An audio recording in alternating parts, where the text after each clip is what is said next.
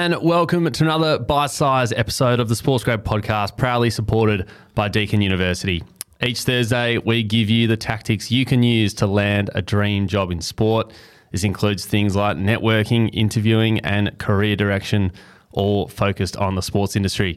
I'm Ryan Walker and I'm joined by Reuben Williams. G'day, Ryan. Good to see you. You too, mate. Now, for more regular content, follow us on LinkedIn, Instagram, and TikTok. Just search SportsGrad. And a big hello to all our beloved SportsGrad community members on Discord. If you want to connect with people in the sports industry and like minded people and find a job that you love, there's over 400 people inside our community who have landed more than 240 jobs.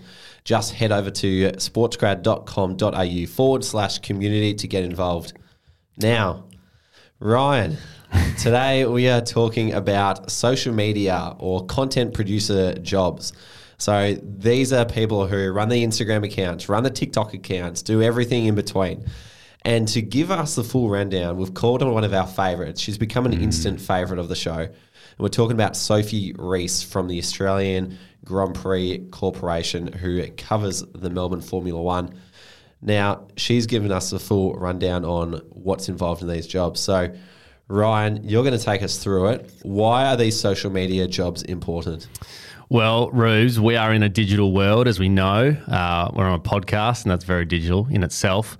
Uh, but social media, I guess, coordinators or content creators is the, is the main way that organizations can communicate with fans. Probably the most important thing that they can do is to share what is happening in their sport, you know, what events are coming up, build excitement, build hype, and that is how they're going to get eyeballs on their product or their, you know, whatever they're producing.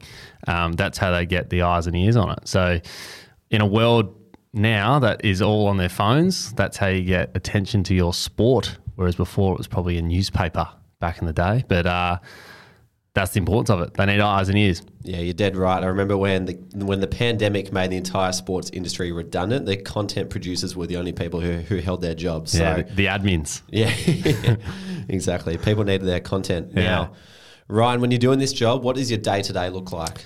Look, Rubes, you're you're creating a lot of content. There's a lot of tools you can do, uh, you can use to do that, but they're essentially creating content, planning, copywriting, writing captions, very important thing, uh, and communicating important info to fans. So, what is happening, keeping them up to date with the day to day of the sport. And of course, putting together fun things such as TikToks, uh, which Sophie is an absolute gun at. Uh, but that's really that. That's it. You, you're just spreading the word about the sport and what's coming up. Yeah, absolutely. If you want to see some of that fabulous TikTok content, head to at OzGP for some of Sophie's yeah. finest work. The admin, the admin's been found. Yeah, it's one of those one of those funny things. Yep. Uh, now, Ryan, when you're in this role, who do you work with? Well, there's a lot of stakeholders with content creation. I think number one would be the fans. Uh, you're constantly talking to them in terms of the posts you're doing. You're replying to comments. You're basically keeping an, an eyes and ears on the ground of what's happening in your fan base. Um, you're also talking to the athletes that are involved in your sport. You're talking to stakeholders inside your organisation just to make sure everything that you're producing is correct and, and I guess um, relevant to, to the time that you're posting it. You're also working with sponsors and partners. So, a massive part of working in sport is creating content alongside sponsors that both elevates your brand, but also their brand as well. So, there's a lot of, I guess, working alongside them to, to produce that. And then as well, you, are talking to advertising agencies as well. So a lot of uh, a lot of organisations use agencies to come up with content strategies and actual content production and things like that. So as you can see, there's a lot of different stakeholders, um, all from the fans right up to the top. So mm. yeah, wide ranging group of people there. Now, yeah. I'd imagine these uh, content curators would uh, really collect the lanyards and the accreditation badges but where do you do the job when you're in this role? Yeah, I reckon it's a it's a classic mix of uh, sitting on your bum at a desk and getting on your feet and, and getting out in the field. So you're probably in an office putting together content, but you're also you're out in the field. You're you're the person who everyone can see with their phone out taking photos or, or videos or whatever it might be. You're amongst the action. You know, you're in the thick of it. Um, you're not gonna you know be a content creator and just sit behind a desk the whole time. You've got to be out there and live and breathe it. And for punters sitting at home listening to this, thinking, "Gosh, I'd love to do this job," how can they get it, Ryan? I think a, a mix of creativity, organisation, and copywriting skills. You, you got to be able to write. I think you got to be able to come up with great captions, obviously. Mm. Um, but those three things, I think Sophie mentioned as really key to being able to you know think on your feet and come up with great content.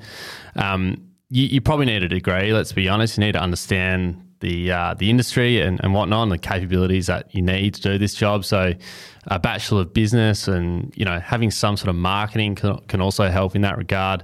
Um, but yeah, anything to do with business marketing, commerce um, will all help. Um, but that being said, you can also just have relevant work experience where you've how good's a phone break. um, having relevant work experience is all you kind of need. Um, given this job is, is, is very much able to be trained with someone. You, you, know, you're able to learn it on the go. So, get a degree, don't get a degree. It it'll help you, but it's not also essential. Yeah, I remember Max Abbott from the ICC T20 World Cup when when he when we interviewed him, he's in a communications role. Mm. He came out of a journalism degree. He said a lot of people doing journalist degrees were ending up in social media. Yeah. That he couldn't end up getting writing jobs in the paper. So they yeah, yeah. social media jobs and running the, the Twitter account. So totally another degree that can be helpful. Well, it also stems from being able to tell a story, I think, as well. That's mm. that's kind of what they're doing. You know, they're telling a story about what's what's happening out there. Mm. And a lot of it is just a, a photo of something, but there's also other pieces like articles and things like that that they want to link content to. So that mm. you've got to be able to link the two together and, and, and share the stories of the sports industry. So that's what makes it fun, I think. Yeah, absolutely. Fantastic. Thank you for that, Ryan. And thank you for Sophie for sharing all the ins and outs of social media roles. If you want to hear from Sophie herself, head over to episode 197 of the podcast. And if you want to connect with us on LinkedIn, be sure to jump across there and give us an, an ad or if you want to connect with other people in the sports uh, grad community working in the sports industry, head over to sportsgrad.com.au forward slash community to join, or you can head to the link in our show notes to get involved.